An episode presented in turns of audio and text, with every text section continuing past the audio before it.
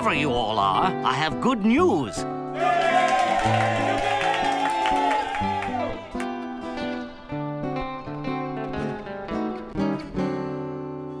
Hi, welcome back. I'm so glad you're here. I'm Cynthia Hayes. You're listening to Gimme Good News Radio, an audio service of Gimme Good News Daily hosted on WordPress.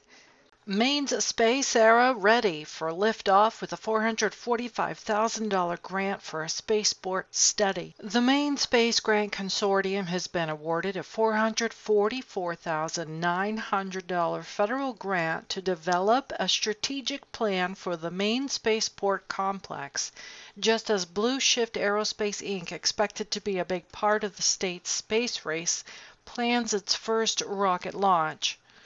The U.S. Department of Commerce's Economic Development Administration grant will be matched with a $148,489 in state funds and a $111,442 in local money, according to a news release. The Maine Space Consortium is helping to develop a spaceport with the Brunswick Landing Campus as mission control for a program that would launch CubeSats, small satellites, from Commerce Park in Presque Isle, the former Loring Air Force Base. The consortium is conducting a study funded by the Maine Technology Institute and NASA on the market feasibility of the program. Brunswick landing based Blue Shift plans to launch its 20 foot Stardust 1.0 test rocket at Commerce Park on October 21st. Plans for the 540 pound rocket to reach 4,500 feet before landing safely. Eventually, Blue Shift's rockets would carry CubeSats into space and be a major part of Maine's space industry, Sascha Deri, Blue Shift founder, told MaineBiz last year. The federal grant was announced Tuesday at a Brunswick Landing news conference. Quote, this EDA investment will diversify Maine's economy by advancing the establishment of the Maine Spaceport Complex that is expected to include an innovation hub with research, development, and manufacturing facilities, as well as launch facilities in Aroostook and Washington counties, end quote, said Dana Gartz, acting Assistant Secretary of Commerce.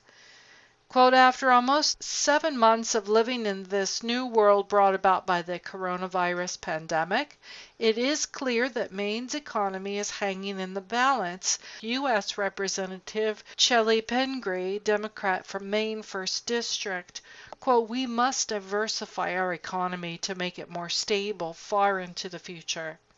There's a global market for the emerging nanosatellite and aerospace technology, a financial sector projected to bring between $500 million and $2.5 billion to Maine's economy each year, along with 75,000 highly skilled workers over its lifetime, officials at the news conference said. Maine space industry prepares for liftoff. In June of 2019, Blue Shift won a $125,000 grant from NASA to develop its product, and Brunswick Landing, which is run by the Midcoast Regional Development Authority, calls for the development with a focus on aviation, aerospace, and new technologies. On March 5th, Deri and other stakeholders were part of a launch ceremony for a bill LD 2092 that would create a leadership council to come up with a spaceport proposal and promote, quote, new space, the emerging private spaceflight industry in the state. The bill is still pending after the legislature shut down 12 days later as the pandemic took hold. The bill would create a public private partnership of commercial nanosatellite and aerospace interests, as well as local, state, federal, government, and academic leaders to look into developing a spaceport site. The site would include a space data and analytics center, a new space innovation hub, and launch sites. It would also have services for increasing the state's participation in the emerging new space global market, including nanosatellite and aerospace technology. It originally called for a strategic plan ready for presentation to Governor Janet Mills and the legislature by December 31st, 2021, but that will likely be pushed back because of the pandemic. Blackwell VFW donates sanitary products to elementary schools. Blackwell Veterans of Foreign Wars Auxiliary Number 2855 recently donated masks, hand sanitizer, and sanitary wipes to students and staff at Blackwell Elementary School. According to VFW Commander Corey Ingram, the VFW donated more than $500 worth of sanitary supplies, including 28 bottles of disinfectant spray, 5 cases of gloves for children, 100 sanitary masks for children, 24 bottles of sanitizer, and various school supplies. Principal Melissa Moore accepted the donation and thanked the VFW for the supplies. Quote, We just wanted to give back to the community and let people in the community know the VFW is more than just a bar, Ingram said, and we wanted to do that by helping out the elementary school with supplies. In August, the VFW partnered with Blackwell Fraternal Order of Police to host a free swim night at the Blackwell Memorial Pool.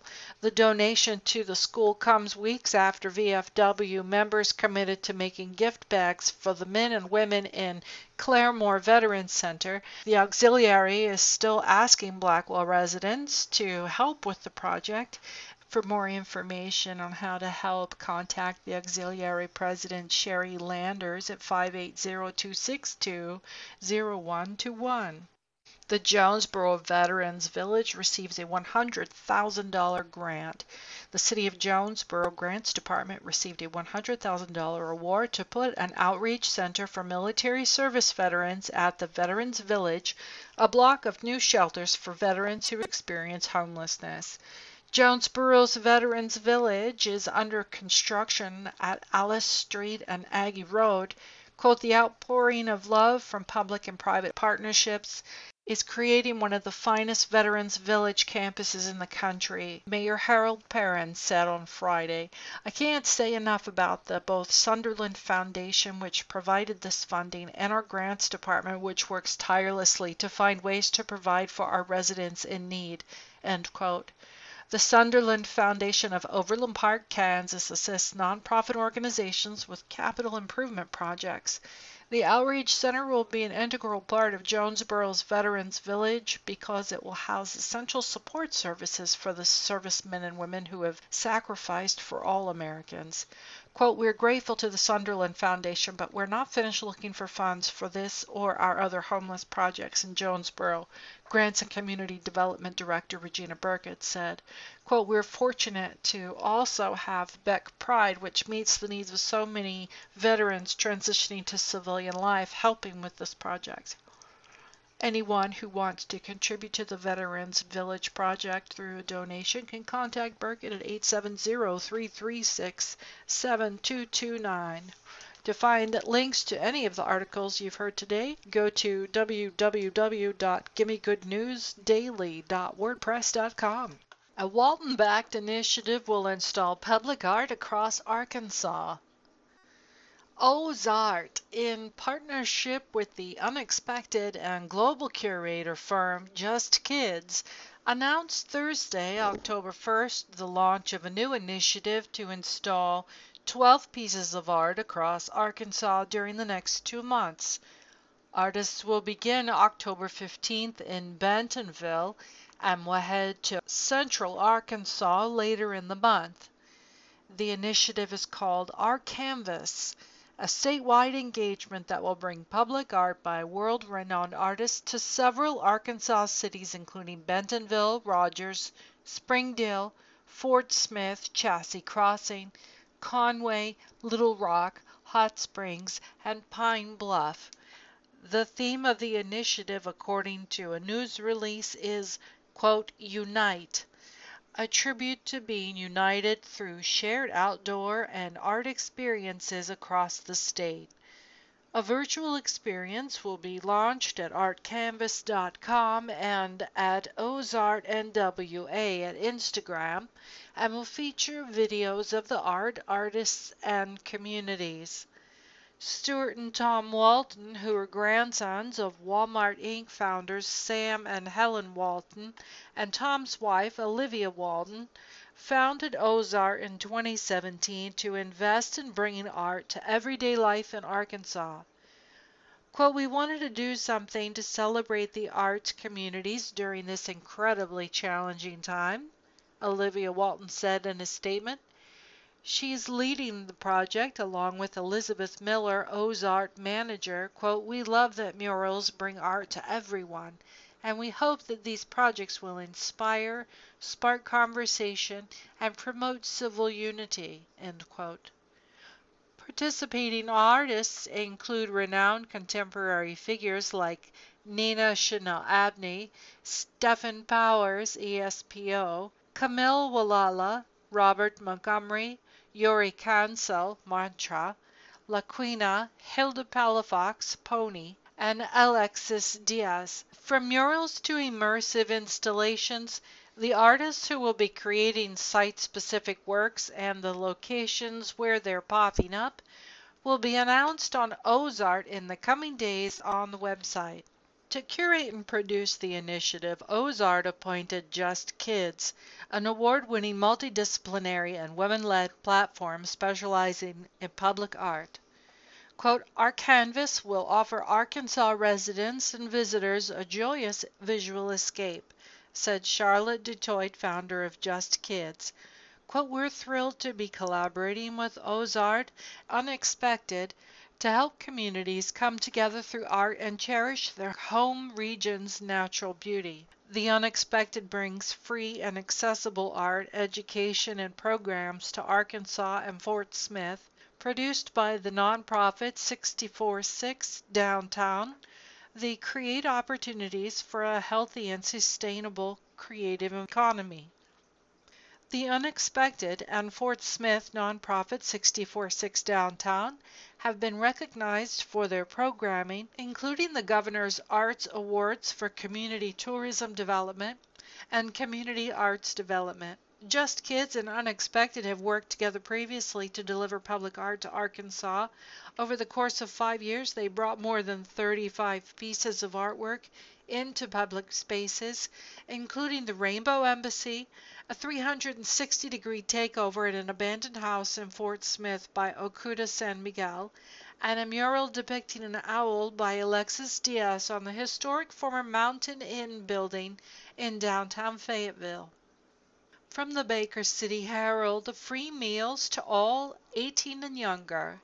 Because the U.S. Department of Agriculture has extended a waiver for the Baker school districts through December 31st, the district is providing free meals to everyone 18 and younger at several locations. Previously, district officials had been planning to provide lunches and breakfasts to students only. Each school day workers in buses will deliver a hot lunch and a cold breakfast for the following day. There will be two daily services at most locations, and buses will be at each site for five minutes. Students or parents can pick up one lunch and one breakfast per child each day. People who pick up meals should stay at least six feet away from those who aren't members of their household, and face coverings are highly recommended. Those who are unable to access meals at the current sites can call Jessica Dalton, the district's food services director, at 541 524 2260 to discuss other arrangements. Follow links on the website for a schedule of meal deliveries from Oregon's Coos Bay, Sister Bridge gets a fresh coat. A local landmark is looking a little fresher. A small group of volunteers from North Point Real Estate toted cans of red paint through Mingus Park on October 2nd and got to work on the Choshi Bridge, named for Coos Bay's sister city in Japan. For volunteer Tom Leahy, the hope is that the painting project will refresh more than just the bridge. Hopefully, it'll reinvigorate our sister organization, Lay said.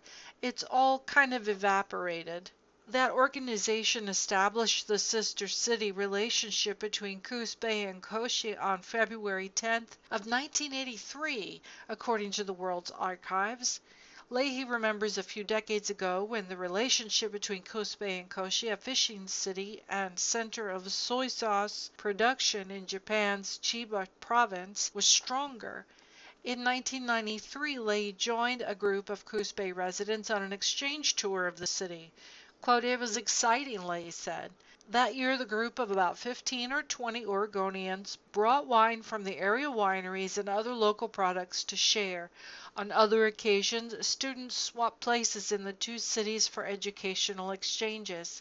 Since then, though, the exchanges have all but stopped, and the relationship has been fairly sparse. According to the World Archives, in 2016, a Coos Bay business leader made a stop in the city as part of an Oregon delegation to Japan.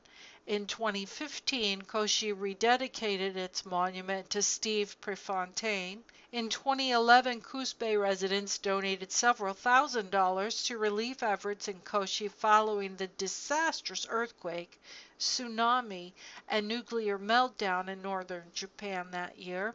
The bridge was dedicated at a ceremony with the Choshi delegation in 1990, according to the archives. That was two years after the first attempt at a dedication when Choshi's representatives arrived at the planned ceremony in 1988 to find the bridge was not yet finished. It fell into disrepair in the early 2000s, leading the city to close and replace it for safety reasons. In 2005, the city approved a plan to rebuild the bridge, which cost just under $150,000 at the time. Now Lay hopes the bridge repainting will spark a resurgence in the relationship between the two sister cities and improve a local landmark. Quote, when people come to town, they're not just looking at a house, they're looking at the community, Lay said. This is part of our history. In La Grande, Oregon, a restored portion of La Grande's theatrical past now is easier to see. A five foot high security fence in front of the Liberty Theater complex on Adams Avenue in downtown La Grande was removed after being in place for more than three years. The fence which blocked the front view of the complex was removed because exterior work on the front entrances of its two buildings, the Liberty Theater and the Putnam Building, is virtually complete.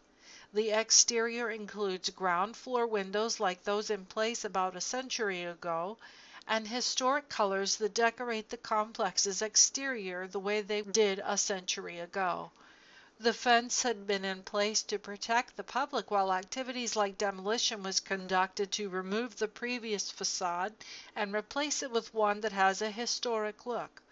Quote, it, the fence, was put up for safety, said Dale Mammon, who owns the Putnam building with his wife Ginny. The colors of the facades include Decatur buff, burgundy, Waterbury green, and Mill Springs blue. These colors are all classified as historic, Mammon said. The Putnam and Liberty Theater buildings have long been linked. Mammon noted that the original owners of the Liberty lived in a portion of the Putnam building. He also said that at one time the Putnam building had a door that opened onto the stage of the Liberty. The restoration of the first floor of the Putnam Building now is almost complete. Its features include a mezzanine, facilities for a bakery, and a restroom that meets Americans with Disabilities Act compliance. The upstairs level of the renovated Putnam Building will feature two small apartments to serve as dressing rooms for performers or places for traveling entertainers to stay offices for theater staff, and facilities for a restaurant. Mammon hopes to have the upper portion of the Putnam building completed sometime in 2021. Much of the renovated building, which was constructed in 1911 by Stephen A. Gardenier, who moved to La Grande from New York, is designed to look as it did early in its history. The Putnam Building, like the Liberty Theater, which closed in 1959, is on the National Register for Historic Places. This means workers had to conform to the National Park Service standards while doing renovations, Mammon said. Wallpaper in portions of the building is from the old Palomar Club and will remain after the renovation. The restaurant and bar operated from 48 to 53, Mammon said. The Palomar Club moved to a new site in La Grande and was renamed the Tropidara and continued operating at least through the 80s. Mammon is delighted the first floor restoration of the Putnam building is nearing completion. Quote, it is really exciting to be able to share with the community a building which has been a part of the community for more than a hundred years. The restoration of Liberty Theater, which the Putnam building will complement, also is in its final stages. Quote, We're confident we'll have a grand opening in 2021, said Ashley O'Toole, chair of the Liberty Theater Foundation Board. In Newport, Oregon, a native for hire produces bubble art and smiles. Those who have spent some time recently at Newport's Nye Beach have most likely taken note of Dustin Sky, more accurately, the gigantic bubbles Sky produces with homemade instruments are mostly what people are drawn to. Though he's worked a variety of jobs through his adult life, from warehouse worker to lumberyard employee, Quote, whenever I'm out here bubbling on the beach, it always draws a bit of a crowd of people because most people haven't seen giant bubbles like the ones I make, Sky said in late September. Quote, it's really pretty mind blowing to see it in person, especially for the first time. Sky, a 1990 Newport High graduate, was initially drawn to bubble making, or bubbling as he calls it, when his children weren't much more than newborns. When the kids were a bit older, a little more than 10 years ago, he used an old bubble making contraption found deep in one of his closets called a bubble thing to entertain the kids. But Sky said he quickly realized the bubble thing has its limitations. Quote, the kids were having a great time with it, but my hands were getting all soapy and wrinkly from getting soaked with liquid, he said. So Sky went ahead and began doing some tinkering on his own and watching online videos for help until he created and produced his own bubble making wand. After posting examples to YouTube and Facebook of his bubble creations using his homemade equipment, Sky began receiving inquiries about making wands and his own bubble soap solution for other bubble enthusiasts. Sky then went into business for himself, selling his bubble related tools. He even went so far as to learn computer aided design from online videos, bought a 3D printer, and developed a fog machine to create a smoke effect to pair with the giant bubbles. He says that for the last six or seven years, he's mainly kept busy designing and building his mini fog machine for use by bubble experts. At the heart of it all, Sky most enjoys taking the occasional job, putting on bubble making performances at fairs, festivals, private parties, and other events. He says he loves making bubbles on Newport's Nye Beach and at the Yachats Ocean Road State Natural Site when conditions are right. Quote, I think that what I like most about making giant bubbles is that it inevitably makes someone's day, he said. Quote, it just really is nice to bring some joy and a bit of wonderment to complete strangers during the times we're living in right now. That's what it's all about. In eastern Oregon, with school cafeterias closed, Oregon sends school lunch money home to needy families. From Salem, when the coronavirus pandemic forced schools online, education and health officials worried that without free lunches at school cafeterias, children in low income families would lose out on the nutrition they need. Oregon education officials recently made it easier for school programs to reopen by dropping two coronavirus metrics used to determine reopening. But that doesn't mean schools and lunchrooms will be suddenly opening their doors. In fact, officials in Bend-La Pine said Monday, September 28th, that they were having to postpone plans to open in-person instructions for K through 3 due to a spike in COVID cases in Deschutes County. Oregon's Education and Human Services departments announced they're putting school lunch money directly into the hands of families to ensure children are getting the nutrition they need this fall. State officials said thousands of families will receive $100 or more to compensate families for the cost of lunches that would have been served at school in September and late August. Starting this week, payments will be added to families' electronic benefits transfer accounts, or EBT, through what's called Pandemic EBT. Oregon officials say with over 300,000 eligible students, the direct funding to families to cover lost meals dating back to the start of school will total $35.6 million from the U.S. Department of Agriculture. The announcement of pandemic EBT signals an extension of a program from the spring, which spent $118 million in federal funds in Oregon to help 315,000 children. Most families receive $384 per student to cover a four month period in the spring, with families who applied later receiving $189, according to the Self Sufficiency Programs Director at the Oregon Department of Human Services. The direct meal payments are part of a transition back to school in a joint statement released by the ODHS and the Oregon Department of Education. Quote, eligible students will receive up to $176 depending on their school start date, the statement said, but only one school's district is receiving that maximum amount, according to a chart released by state officials, the Nyssa school district in eastern Oregon.